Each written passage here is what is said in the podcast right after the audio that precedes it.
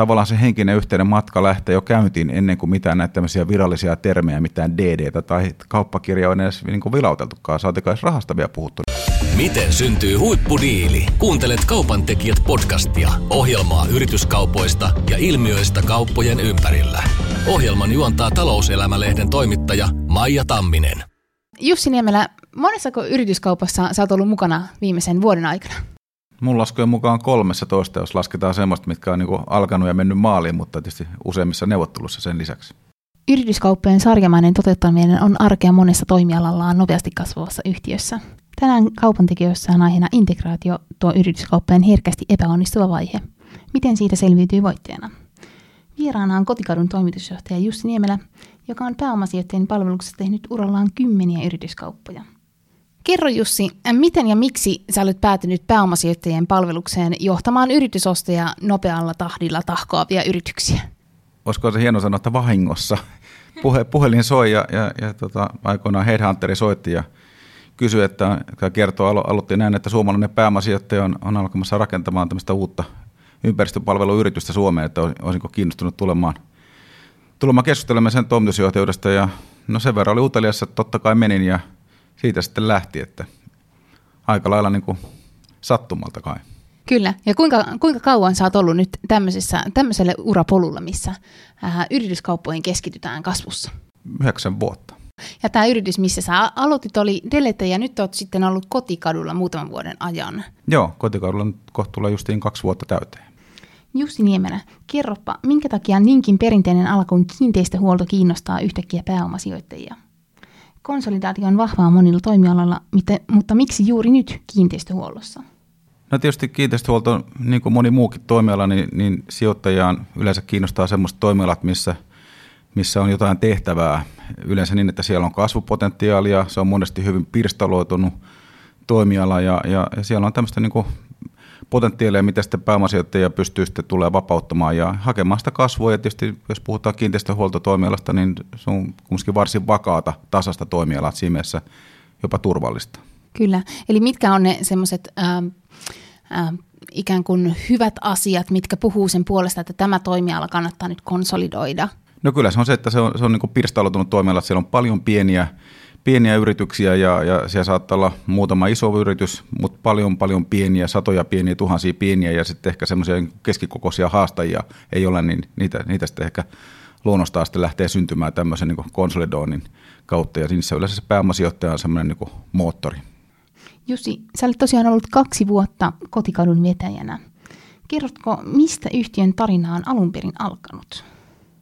No kotikatun tarina on itse asiassa alkanut aika tarkalleen 31 vuotta sitten Helsingissä, jolloin kaksi yrittäjää perusti semmoisen kuin Kaislaet Helasuo-nimisen kiinteistöhuoltoyrityksen ja myöhemmin se vaihtoi sitten nimensä KH Kiinteistöpalveluksia ja vuonna 2014 sitten Vaaka Partners, suomalainen pääomasijoittaja, tuli siihen enemmistöomistajaksi ja, ja lähti sitten sitä yritystä siinä sitten kasvattamaan lisää. Minkä kokoinen kotikatu nyt sitten tällä hetkellä jo on? No tällä hetkellä me ollaan jo yli, yli 100 miljoonan euron kokoinen yritys, mutta tota, ja tietenkin sitten kun me jatk- jatkuvasti tehdään yritysostoja, niin puhutaan tämmöistä pro forma liikevaihdosta, että kyllä se varmaan siellä 110 miljoonan euron kohdalla huittelee. Kyllä, ja te, te teette semmoisen niin kuin, uh, ehkä yhden yrityskaupan kuukaudessa, vai mikä se tahti on? No yksi on hyvä, kaksi on parempi, että, että varmaan keskiarvona semmoinen puolitoista se nyt on mennyt, jos me viime tilikaudella 13 tehtiin, niin se oli kuitenkin ihan hyvä suoritus. Äh, mi- kuinka monessa kaupungissa te tällä hetkellä jo toimitte? No me ollaan yhdeksässä kaupungissa, että laajasti ottaen pääkaupunkiseudulla ja, ja Lahdessa, Porissa, Jyväskylässä, Oulussa ja Kuopiossa.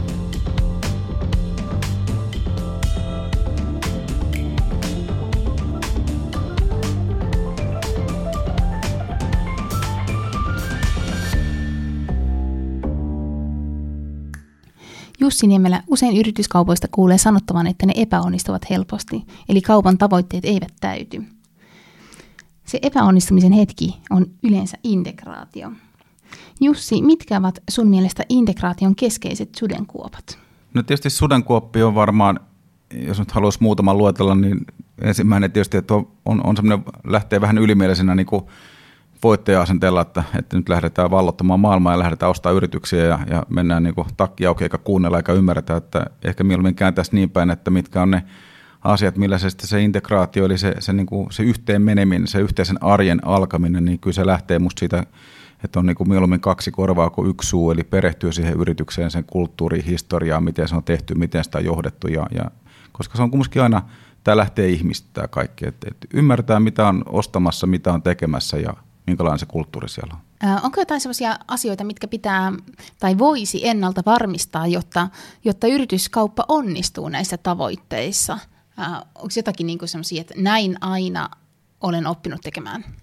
No tietysti jokainen kauppa on erilainen, mutta niin kuin sanoin, niin tämä on ihmisten peliä, että, että musta tämmöinen niin yrityskauppaprosessi, niin sen saa tehtyä hyvin joko inhimillisesti tai hyvin, hyvin teknisesti ja, ja juridiikan taaksehan pääsee piiloon, jos haluaa, mutta mä en, mä en usko semmoiseen ollenkaan, että kyllä mä niin kuin itse lähden siitä, että ja mit, mitä niin kuin metodia ollaan käytetty jo pitkään, että me, me niin kuin, ja käytän sanaa me, että minä yksin teen näitä, vaan meidän, meidän tiimi, niin, niin me perehdytään siihen yritykseen tosi varhaisessa vaiheessa, aletaan käymään sitä keskustelua ja, ja op, opetaan, opitellaan tuntemaan ja sitä kautta rakennetaan sitä luottamusta ja ja, ja tavallaan se henkinen yhteinen matka lähtee jo käyntiin ennen kuin mitään näitä tämmöisiä virallisia termejä, mitään DD tai kauppakirja on edes niin kuin vilauteltukaan, saatikaan edes rahasta vielä puhuttu. Niin musta se lähtee se yhteinen matka jo, tai sitten ei lähde, niin se lähtee jo aika varsa vaiheessa käyntiin. Eli, eli tavataan usein, keskustellaan, puhutaan, välillä puhutaan koneesta ja laitteesta, välillä säästä ja kuinka kova oli talven lumityöt tai mitä tahansa ja minkälaista se arki on, että se on vähän semmoista niin kuin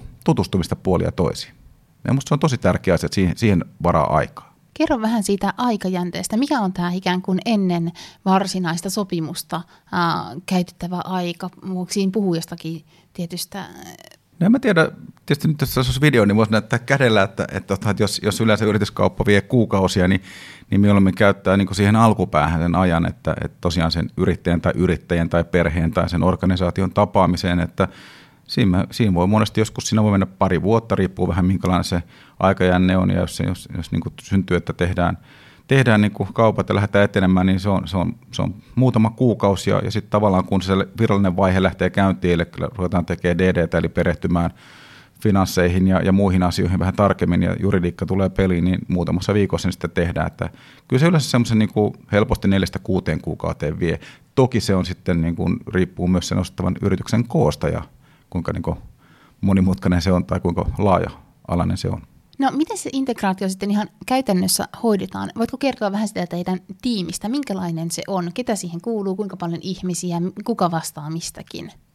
No joo, meillä on, meillä on ensinnäkin talossa henkilö, joka, joka puhtaasti keskittyy yritysostoihin ja tavallaan sen niin kuin markkinan seurantaan ja tutkimiseen ja näihin, näihin niin kuin kylmiin soittoihin, eli soittaa ja kontaktoi ja kertoo, että voidaanko tulla tapaamaan ja kertomaan vähän, ketä me ollaan ja mitä me ollaan tekemässä ja, ja näin. näin. Ja, ja tietenkin se, niin kuin se, niin kuin sanot, se integraatio, se on, se on niin kuin monen tason asia. Et toki se on niin kuin semmoista teknistä suunnittelua, että, että jo hyvissä ajoin ennen kuin se yrityskauppa on vielä viety kunnolla ihan maaliinkin, niin me ollaan jo useita ihmisiä organisaatiosta yleensä. Ne on henkilöstöhallinnosta, palkkahallinnosta, taloushallinnosta tai, tai IT-tuosta tai mistä tahansa, niin, niin isommalla ryhmällä istuu alas, että tämmöinen yritys on niin kuin tuloillaan ja, ja siellä on tämmöisiä asioita, että osataan varautua, että meneekö siellä läppärit vaihtoa ja onko siellä internetyhteydet riittäviä ja minkälainen taloushallintojärjestelmä on. Että lähdetään niin kuin vähän tämmöisiä niin kuin tukifunktioiden kautta miettimään, että miten se arki sujuu.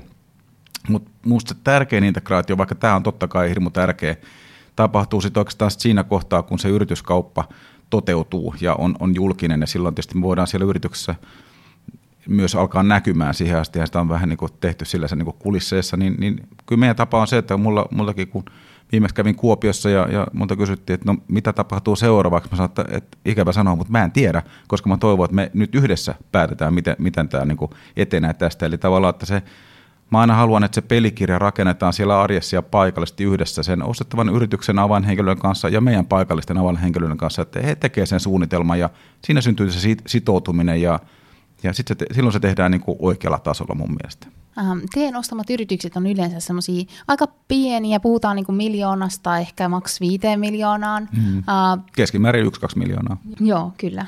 Uh, miten, uh, minkä takia nämä yritykset tai yrittäjät haluavat liittyä teihin, kun te olette kuitenkin ikään kuin markkinahäirikkö tai uh, uudistaja, uh, joka muuttaa uh, toimintamallit siinä perinteisellä toimialalla?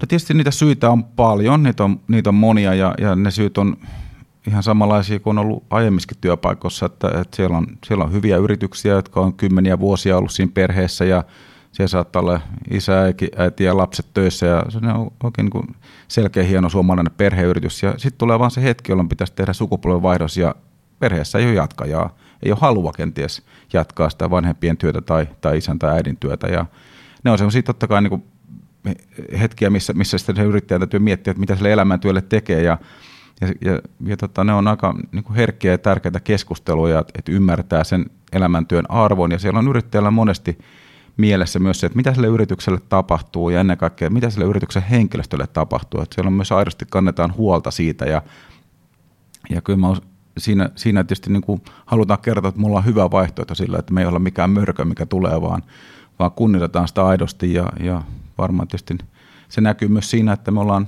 onnistuttu paljon näitä yrittäjiä saamaan tähän meidän yhteiseen matkaan mukaan ja, ja tota, antamaan tavallaan uusi tulevaisuus. Joo. Entä sitten kun tämä varsinainen kauppa on tapahtunut ja sitten tämä integraatio alkaa, niin millä tavalla te muokkaatte niitä yrityksiä kaupan jälkeen? Onko siihen jotkut tietyt stepit, mitä aina otetaan? No ensimmäinen hyvä sääntö on, että jos joku ei ole rikki, niin ei kannata korjata. Eli ei sitä yritystä sinänsä tarvitse mun mielestä muokata, mutta, mutta, mutta kuten totesin, niin, niin se yrityskaupan jälkeen niin ruvetaan sitä yhteistä arkea suunnittelemaan. Ja mun mielestä se on sellainen niin kuin asia, missä tapahtuu molemmin puolesta oppimista ja se tapahtuu vaan silloin, kun olla, ollaan nöyriä ja on, on korvat auki, eli eihän kotikatukaan ole valmis. Jokaista yritysostosta me opitaan jotain ja saadaan uusia ajatuksia ja totta kai me toivotaan, että mekin voidaan myös sinne ostettavan yritykseen niin, niin antaa myös jotain ajatuksia, onko sitten uusia palveluja, tuotteita tai tapoja toimia, mutta on monesti kuitenkin tai että aina nämä on hyviä menestyneitä yrityksiä ja, ja mekin niistä opitaan. Me käydään paljon sitä dialogia ja mietitään sitten, että otetaanko niitä parhaita asioita käyttöön. Et, et siinä mielessä mä näen, että meidän tarvitsee muuttaa mitään. Se toiminta lähtee rullaamaan ja se muuttuu itsestään, jos sen tarvitsee muuttua. Että. Entä sitten ihan tämmöiset konkreettiset asiat, kun että vanha nimi ja uusi nimi, eli kotikatu, otetaan käyttöön. Minkälainen aikeen sillä on? Ei siihen ole yhtä vastausta ja, ja tota, ehkä miksi ei ole, niin, niin mä oon oppinut tämän uranin varrella niin ymmärtämään näiden yritysten historioiden ja arvojen ja, ja niiden brändien merkityksen. Ne on, ne on tosi monella siellä, siellä tota, aika, aika tiivisti siellä niin kuin arjessa ja sydämessä ja nähnyt niitäkin tapauksia, missä on ostava yritys on, on antanut uuden työtakin, pakottanut päälle, mutta siellä on se vanhan yrityksen teepaita, missä on vanhat logot ja nimet alla, alla, vaikka se olisi jo kadonnut pari vuotta sitten. Eli se on niin kuin, tässä pitää voittaa ne, ne hearts and minds osasto, osasto kuntoon ja, ja siinä mielessä niin multa monesti tai kysytäänkin sitä, että no milloin, milloin tajus se sitten vaihtuu. Mä sanon, että no, kyllä se varmasti kannattaa vaihtaa, mutta kertokaa te, kun te olette valmiita. Ja mä tarkoitan sillä, että joka asia tungetaan sinne etulinjaan, että päättäkää, vaan mä haluan osallistaa ne ihmiset. Että musta se avainsana on osallistaminen ja se, että joskus jopa huomannut, jos on itselleen ajatellut jonkun aikataulu, että olisi kiva, jos tämä, tämä, tämä yritys ottaisi meidän logon käyttöön ja oltaisiin niin samaa perhettä, niin vaikka yhdeksän kuukauden päästä, mutta mä sanon sitä ääneen, niin, niin se saattaa tulla jopa joskus neljän viiden kuukauden päästä, että sanoo, että hei, että me haluttaisiin nuo kotikadun vaatteet laittaa päälle, että nyt me ollaan valmiita, mutta kiva. Et, et tavallaan me ei anneta mitään vahvaa, vahvaa aikaa, että, että jos nyt jotain pitää sanoa, niin yleensä mä, saattan, mä toivoisin, että kahden vuoden sisällä se tapahtuisi, mutta yleensä se tapahtuu tosi paljon aikaisemmin. Mutta jälleen kerran se on yksi niitä asioita, kun tätä integraatiota, tätä yhteistä arkea suunnitellaan, niin ei sitä ruveta tuputtamaan eikä pakottamaan. Et mä haluan tavallaan, että ne siellä arjessa haluaa sen tehdä. Ja, ja jos ei sitä haluta, niin silloin me ollaan epäonnistuttu jossain, että pakolla nämä ei toimi nämä asiat. Kotikatu on nopeasti kasvava yritys. Ähm, minkälainen merkitys sillä, että te muutitte brändinne kotikaduksi KH Kiinteistöpalveluista on ollut tälle äh, ikään kuin kun poimitaan pieniä yhteen, niin sille yhtenäistämiselle?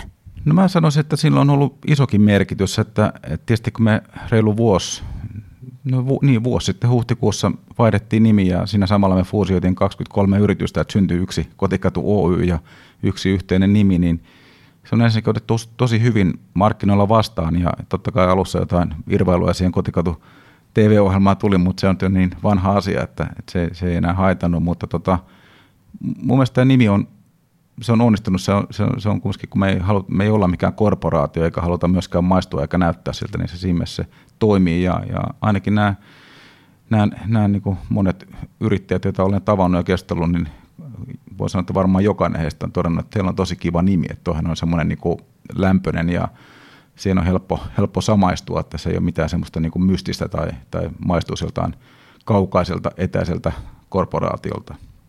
Minkälainen äh, vaikutus tällä nimenmuutoksella on ollut teille sitten sisäisesti? No mä sanoisin kyllä, että sillä on ollut tosi iso ja, ja tärkeä vaikutus, että, että sehän on iso, iso muutos, kun me siirryttiin yhden, yhden niin kuin nimen ja yhden logon alle ja, ja muistan, kun niitä teepaitoja ja kaikkea silloin vuosi keväällä puuhattiin ja tehtiin ja se Big Bang tehtiin, kun totta kai näitä asioita luonnollisesti valmistellaan vähän pienemmällä porukalla eikä sitten saman tien laukasta tuonelle ihmiselle, että, että tämmöistä ollaan tekemässä, vaan sitten pitää kertoa, että nyt tämmöinen tulee, niin, niin tota, kyllä se vastaanotto sisäisesti on ollut musta tosi hyvä, Siis en, en muista juurikaan soraääniä ja, ja, ja toki niitäkin tarvitaan, että ei olla sokeasti vaan luulla, että kaikki on niin kuin huippua, mitä tehdään. Mutta todella iso merkitys sillä on ollut ja, ja niin kuin sekä sisäisesti että ulkoisesti, että palaute on ollut hyvää ja, ja, ja tota, musta me ollaan onnistuttu rakentamaan se meidän niin kuin arjen kommunikointi mukavasti niin kuin sopimaan siihen, siihen nimeen.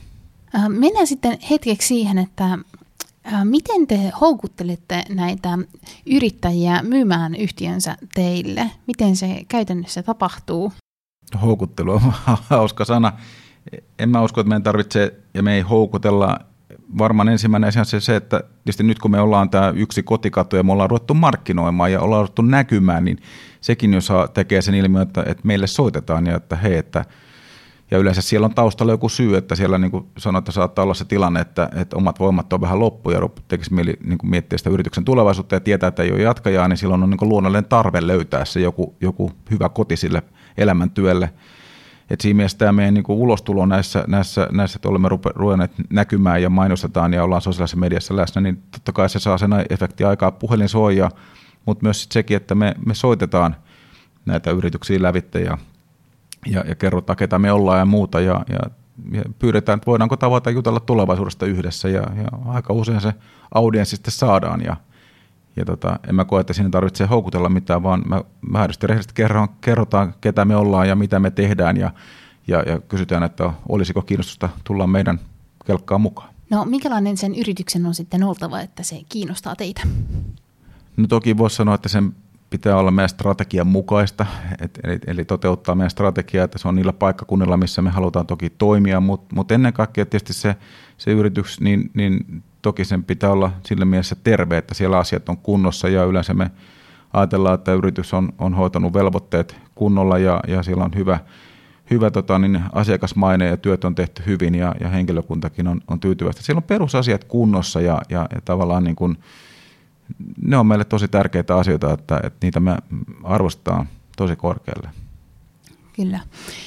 Entä sitten kun ollaan tämmöisessä nopeasti kasvavan yhtiön, paljon yrityskauppaa tekevän yhtiön johdossa, minkälainen johtaja pitää olla, että voi, voi johtaa tämmöistä ää, ää, mur, murrosta tekevää yhtiötä?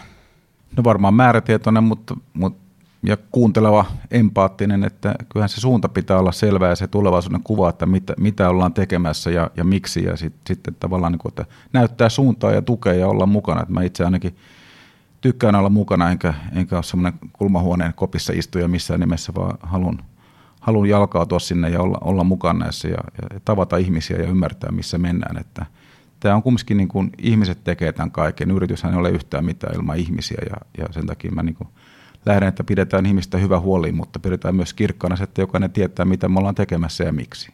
Jussi, mitkä olisivat sun yleisohjeet integraation hoitamiseen yrityksille? Voiko sellaisia antaa? Kuinka paljon siihen esimerkiksi pitää antaa aikaa? Ja mitä pitää ainakin ottaa huomioon?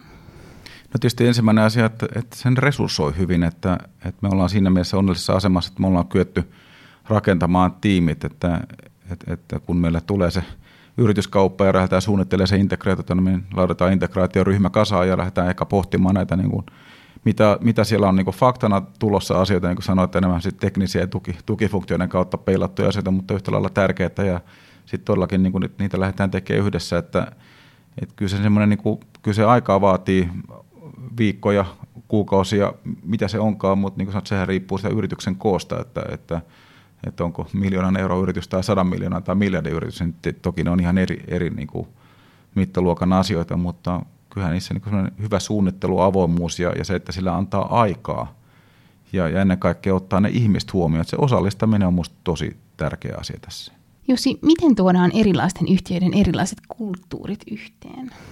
Se on hyvä kysymys. Mä en tiedä, osaanko mä siihen täydellisesti sulle vastata, että miten ne tuodaan yhteen, että, että, että niiden vaan pitää antaa tulla yhteen, koska ne tulee yhteen, ja sitten pitää yrittää löytää se yhteinen sävel, millä ne niin pikkuhiljaa sulautuu, että, että, että tämähän on Tämähän on vähän sama asia, kun, kun palkataan uusi työntekijä, niin hän tulee jollain omalla taustalla tai kokemuksella arvomaailmalla ja samalla tavalla sieltä tulee jotain uutta kulttuuria, niin tulee yrityskaupassakin, että se vaatii minusta niin huolellista lähijohtamista ja semmoista niin edelleenkin kuuntelua, ymmärtämistä ja, ja paljon empatiaa, että, että, että tota, niiden kulttuurien yhteen tuominen, niin se ei ole aina helppoa. Ja, ja niitä tulee niitä törmäyksiä. Mutta sen takia, niin kuin sanoinkin, että, että siinä alkuvaiheessa, kun yrityskauppaa valmistellaan, niin me käytetään tosi paljon aikaa siihen, niin siihen alkuvaiheen lämmittelyyn, keskusteluun, ymmärtämiseen, luottamuksen rakentamiseen, koska sitä tarvitaan sitten, kun niitä pomppuja tulee kuitenkin matkan varrella, niin, niin sitä luottamuspäämää on vähän rakennettu sitä varten, että se kestää sitten ne vähän ne tilanteet, jossa sitten niin kuin katsotaan, että, että, että, miksi niin kuin joku asia on mennyt pieleen tai muuta, että, että päästään niiden yli fiksusti. Tarkoitatko niin sellaisia asioita, mitkä tulevat siinä jo kauppaneuvotteluissa esimerkiksi DD-vaiheessa esiin vai siis myöhemmin? No voi se olla, ja nämä, nämä DD-vaiheetkin on sellainen asia, että nekin voi tehdä niin kuin byrokraattisesti tai sitten ne voi tehdä inhimillisesti, ja, ja mä itse uskon siihen, ja niin kuin, niin kuin puhuttiinkin, että me, me ostetaan kumminkin kohtalaisen pieniä yrityksiä, että, että, että keskimäärin yksi, yksi 1-2 miljoonaa euroa vuodessa vaihtavia yrityksiä, niin ei sinne kannata ampua niin isolla kanunalla sisään. Että se, että lähdetään sinne yrittäjällä niin monesta eri osoitteesta samoja kysymyksiä eri kulmasta, 30 sivua ja muuta, niin, niin se voi se prosessi kaatua sitten niin siihen, että tulee, että antaa olla, mä lähden tästä niin oikeisiin töihin. Että ky, kyllä me enemmänkin pyritään siihen, että kun me tavataan, jutellaan, niin ne on myös samalla vähän sitä DDtä, eli, eli perehdytään asioihin, esitetään kysymyksiä, että meistä tarvitsisi lähettää tämmöisiä kylmiä Exceleitä sinne täytettäväksi, koska täytyy ymmärtää, että, että, että tota, ne voi olla aika, aika killereitä sitten. Niin. Että sen, sen DDnkin voi tehdä inhimillisesti ja ymmärretään sen yrityksen koko luokan. Että ne samat asiat saa selville myös, myös vähän eri tavoilla.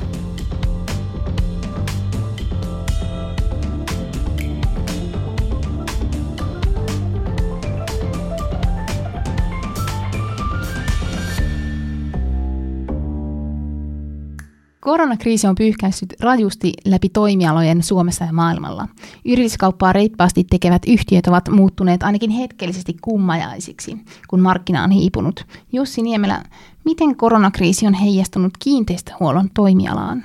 No lähtökohtaisesti vaikutukset on ollut varsin pieniä, että, että meillä kuitenkin niin kuin kiinteistöstä pitää pitää huolta, varsinkin nyt kun ihmiset on enemmissä määrin kotona ja viettää aikaa, aikaa siellä ja tekee etätöitä, että että paikat kuluu ja puhtaudesta tulee erityisesti pitää huolta, että meillä tämä niin kuin tuolla ihan operatiivisessa toiminnassa on näkynyt tosi vähän oikeastaan ja, ja myös poissaolojen kautta, kautta, että me ollaan nyt niitä seurattu ihan nyt päivätasolla jo toista kuukautta, että semmoinen oma koronatyöryhmä on ollut tuossa kasassa, kasassa ja joka päivä, joka aamu katsotaan, missä mennään, kaikki paikkunnat lävitteet. Siinä mielessä ei ole juurikaan ollut vaikutusta. Toki se on selvää, että me käytetään paljon siihen, siihen, siihen suunnitellaan, että miten meidän työntekijät pystyy turvallisesti toimimaan noissa kohteissa. Ja tällä hetkellä tietenkin on se, se ajatus, että niihin asuntoihin ei mennä sisään, jos se on ihan pakko. Että sellaisia pieniä asioita, mitkä voidaan siirtää, pienet, jos hana vähän tipputtaa vettä, niin sitä ei ehkä välttämättä ole just nyt pakko korjata. Se voidaan tehdä vähän kun tämä tilanne on rauhoittunut, mutta tietysti jos sieltä vesi lentää seinään, niin sitten ne täytyy hoitaa. Ja sitten tietysti asianmukaisesti täytyy, täytyy sitten niin henkilöstön suojatua siihen. Mutta ehkä se on se muutos ollut suurin, että niihin asuntoihin ei nyt mennä että se, kynnys on korkeampi ja kirjaimellisesti melkein ennen kuin sinne asuntoihin mennään sisään. Ihan siltä varalta vaan, että ei, ei kukaan ei, ei tartu eikä, eikä tartuta. Että, mut, mutta muuten, muuten meillä tämä ei ole, ei ole kovasti siinä mielessä näkynyt, että töitä on ollut tehtävänä ja, ja erityisesti niin kuin lisäsiivouksia ollaan toteutettu. Uh, miten sä ajattelit, että se niinku pidemmällä aikavälillä sitten heijastuu tämä hetki, että nythän taloyhtiöiden kokoukset siirtyy ja tämmöisiä ehkä päätöksiä siirtyy, missä päätetään, että kuka sitä kiinteistön hoitoa hoitaa. Uh, ja onko sille ehkä jotakin vaikutusta näihin alalla toimiviin yhtiöihin, että, että kuoleeko täältä uh, No se on tietysti vaikea sanoa, että, että itsekin kun istuu taloyhtiön tässä tänään suunniteltiin, että miten pidetään yhtiö, yhtiökokousta, pidetäänkö se pihalla, kun on pieni yhtiö, että pidetään siellä takapihalla tietyllä välimatkalla, niin, niin se on totta, että näitä päätöksiä jää tulematta. Erityisesti tämä, tämä koskee niitä taloja, joissa olisi isompia remontteja tulossa, vaikka putki- tai, tai linjasaneerauksia tai muuta asioita, ja nehän ei taas siihen suoraan kosketa meitä, mutta tota, se, että miten tämä vaikuttaa tämä tilanne pidemmässä juoksussa, niin vähän vaikea sanoa, että, että, että tietysti yhdellä tavalla tämä vaikuttaa, että on toimialoja, jotka on joutunut lomauttamaan ihmisiä, että ainakin tällä hetkellä on ollut työvoimaa hyvin saatavilla ja siinä mielessä on ollut paljon myös ollut yhteydenottoja, että haetaan töihin. Jussi, kerrotko tähän loppuun vielä, mikä sitten on kotikadun seuraava tavoite?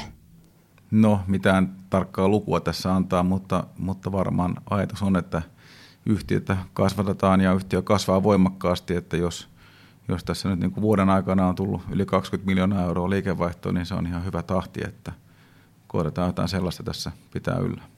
Vaikka tulisi taantumakin. Niin, tämä toimiala on, onko ollaan katsottu taaksepäin, niin kiinteistöhuolto on ollut taantumassakin aika, aika vakaa, vakaata, vakaa kuitenkin. Ja, ja sitten tietenkin eri, eri taloustilanteet totta kai tuo erilaisia tilanteita eteen, että, että myös yritysostorintamalla. Että, mutta niin kuin sanottu, että menemme eteenpäin suunnitelman mukaan nöyrästi, mutta määrätietoisesti. Kiitos Jussi, kun olit vieraana ja kiitos myös kaikille kuulijoille. Tämä on Kaupan tekijät podcast. Nyt talouselämän podcastit jää kesätauolle ja me palataan uusin kuvioin taas heinäkuun lopussa. Kiitos.